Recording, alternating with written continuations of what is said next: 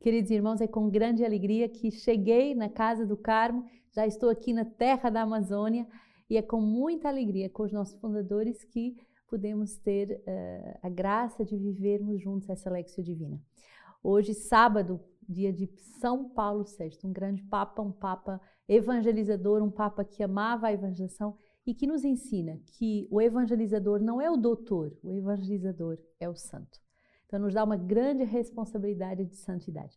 E hoje também tenho a alegria de vos dizer que chegou a nossa nova Tolelege, especialmente direcionada para a Amazônia. Lindíssima! Você vai poder agora ver as, as folhas passarem, mas lindíssimo! Todos os artigos, os nossos bispos da Amazônia que nos escrevem artigos lindíssimos. Também a rota do verbo em terras da Amazônia. Nós vamos descobrir como a Amazônia é evangelizada através do carisma Sementes do Verbo.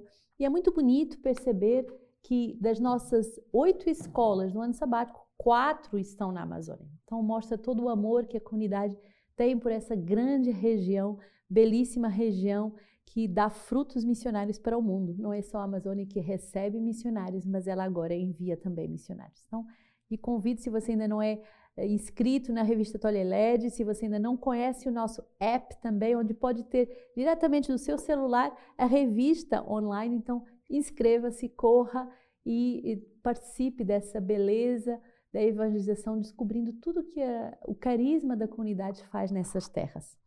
E hoje, Eclesiásticos 51, 17 a 27. Por isso, eu te dou graças, ó Pai, e te louvo e bendirei o nome do Senhor.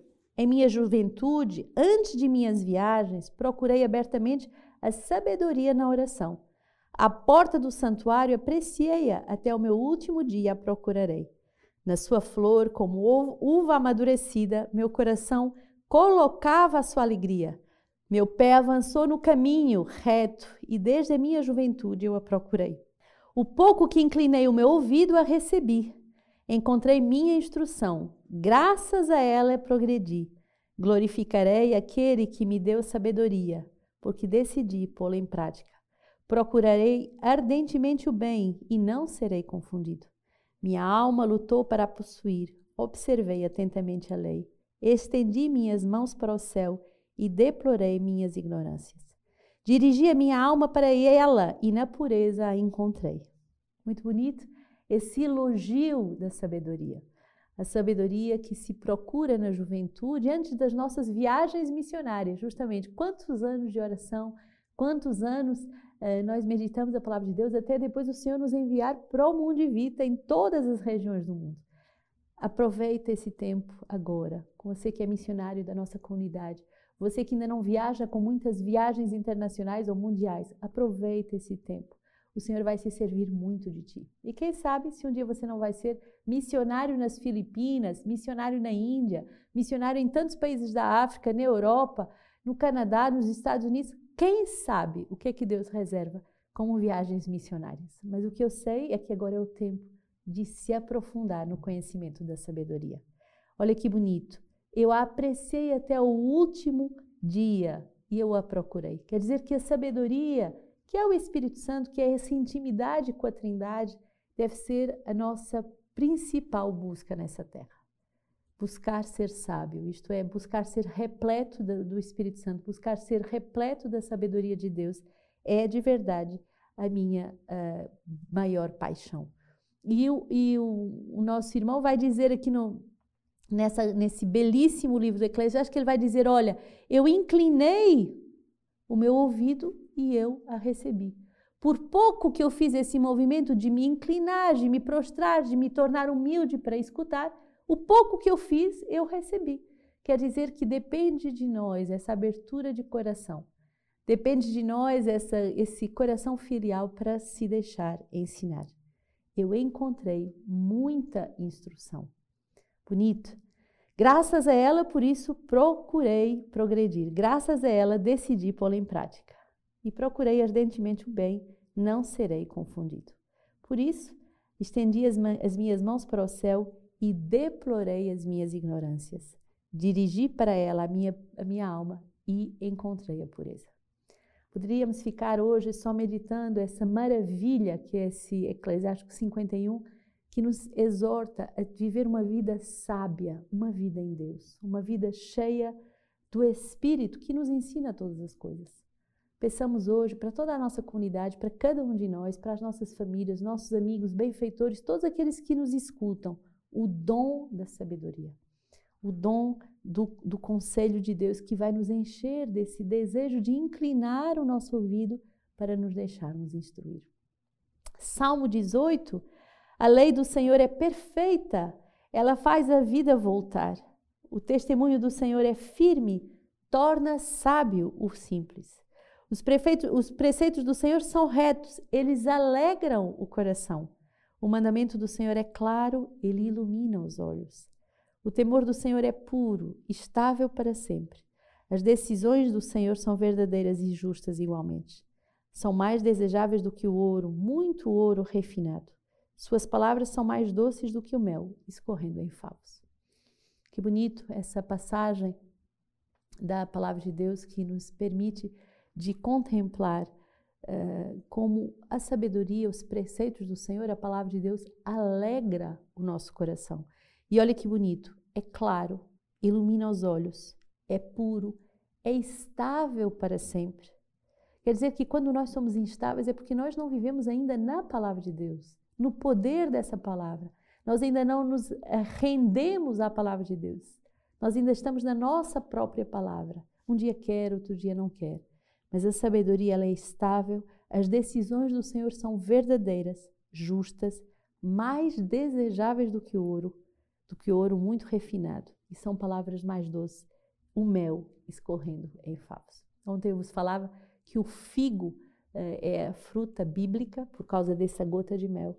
E hoje essa, essa palavra que nos é dito no Salmo 18 justamente, a palavra é como esse mel que escorre dos seus favos esse mel que alegra o nosso coração, esse mel que torna, mesmo as coisas amargas, ela torna doces. Marcos 11, 27 a 33, foram de novo a Jerusalém e enquanto ele circulava no templo, aproximaram-se os chefes dos sacerdotes, os escribas e os anciãos, e perguntavam: Com que autoridade fazes estas coisas? Ou quem te, te concedeu essa autoridade para fazê-las? E Jesus respondeu: eu vos proporei só uma questão. Respondei-me e eu vos direi com que autoridade faço essas coisas. O batismo de João era do céu ou dos homens? Respondei-me. Eles arrazoavam uns com os outros, dizendo: Se respondemos do céu, ele dirá: Então por que não crestes nele? Mas se respondermos dos homens, temia a multidão, pois todos pensavam que João era de fato um profeta. Diante disso, eles responderam a Jesus: Não sabemos. Então Jesus lhes disse: Nem eu vos digo com que autoridade faço essas coisas.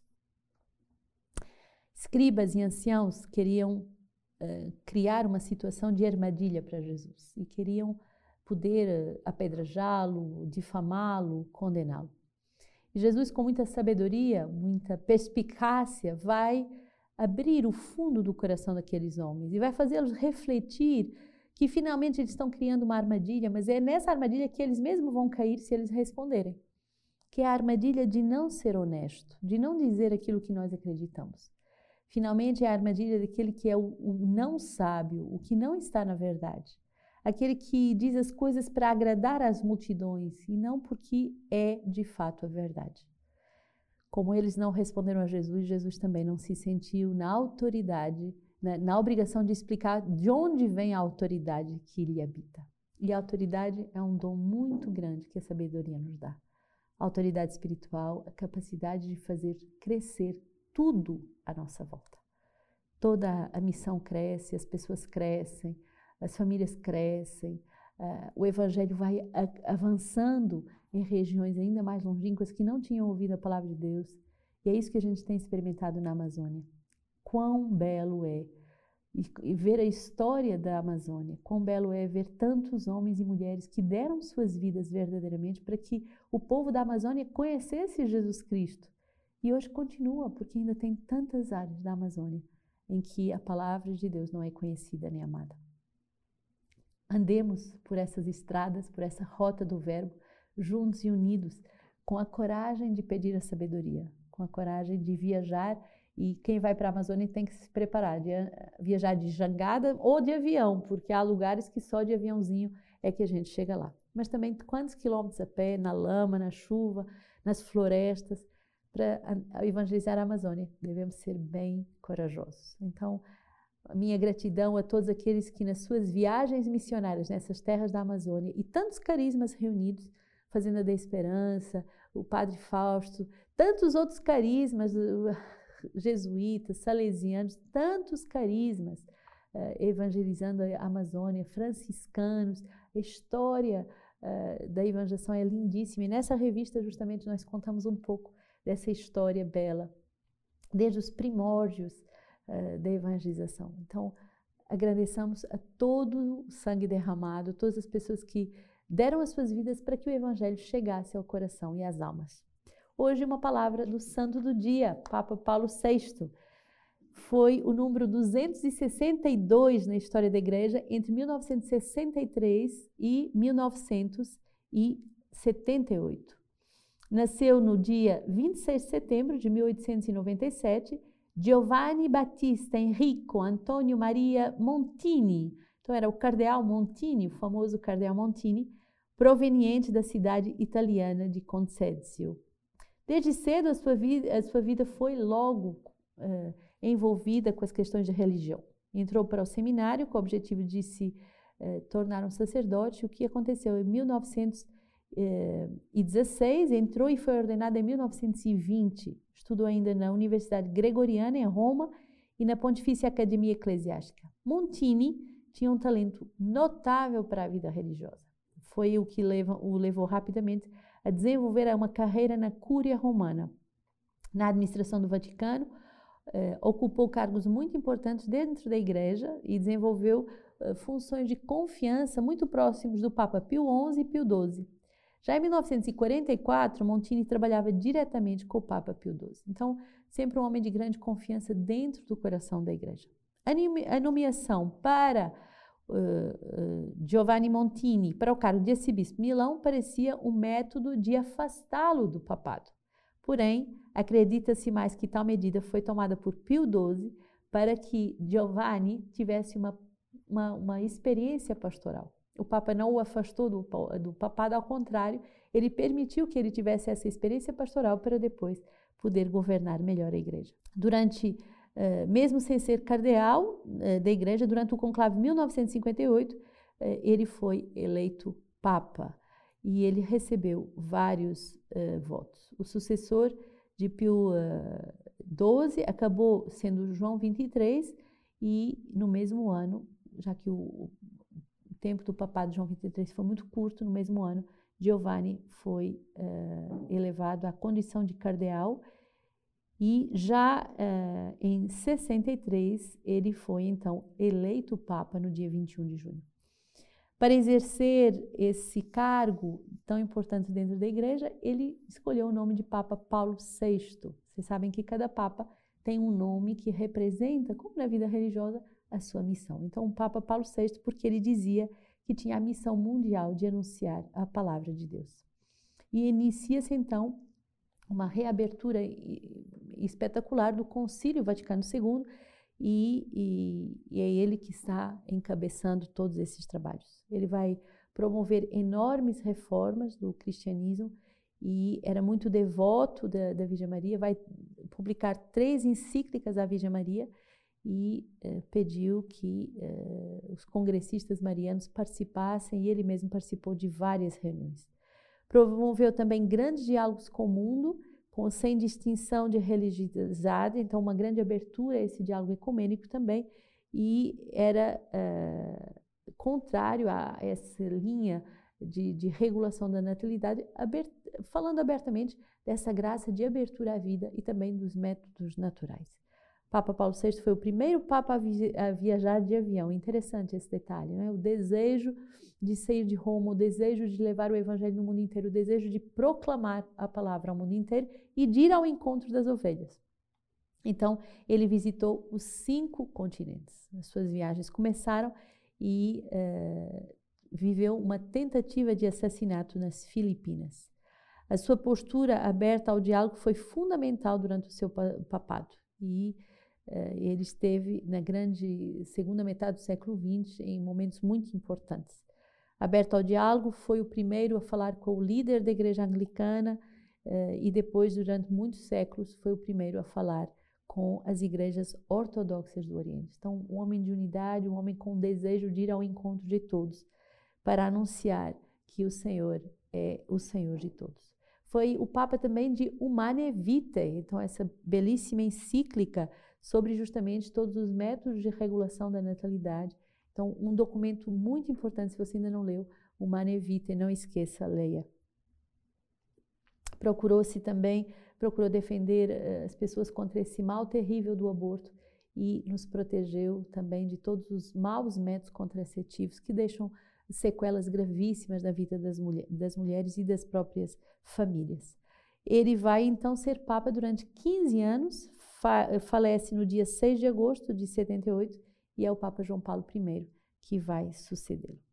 Vai ser canonizado, beatificado em 1993 e 19 de outubro de 2014 eh, ele vai ser beatificado, de 14 de outubro de 2018, ele vai ser canonizado pelo Papa Francisco. Um Papa santo, um Papa que eh, mudou a história da Igreja. Tratados de São Zeno de Verona, bispo, tanto quanto se pode entender, caríssimos irmãos, Jó pronunciava a figura de Cristo, o que é provado por uma comparação. Jó é chamado de justo por Deus. Ora, Cristo é a justiça de cuja fonte bebem todos os bem-aventurados. Dele se disse: Levantar-se-á para vós o sol da justiça. Jó é dito verais. O Senhor que declara no Evangelho: Eu sou o caminho, a verdade, é a própria verdade. Jó foi rico. E quem mais rico do que o Senhor? Dele são todos os servos ricos, dele o mundo inteiro e toda a natureza.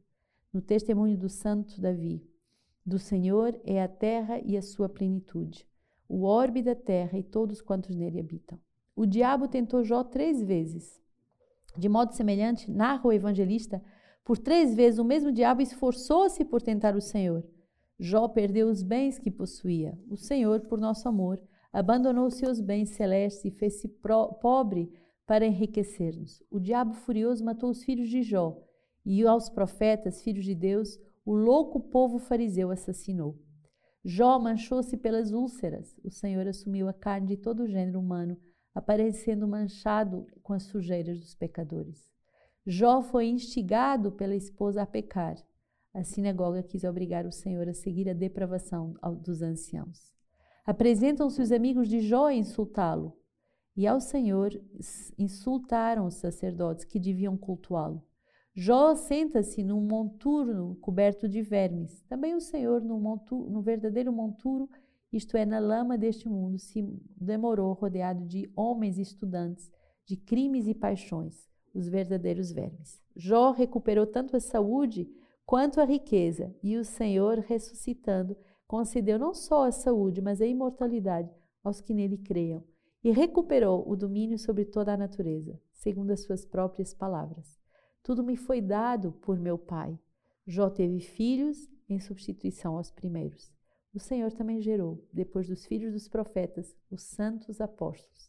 Jó feliz descansou em paz. O Senhor também permanece o bendito eternamente, antes dos séculos, nos séculos e por todos os séculos dos séculos. Bonito essa associação entre a vida de Jó e a vida de nosso Senhor. E agora lhe digo: preparemos as nossas famílias com muita fortaleza através da formação.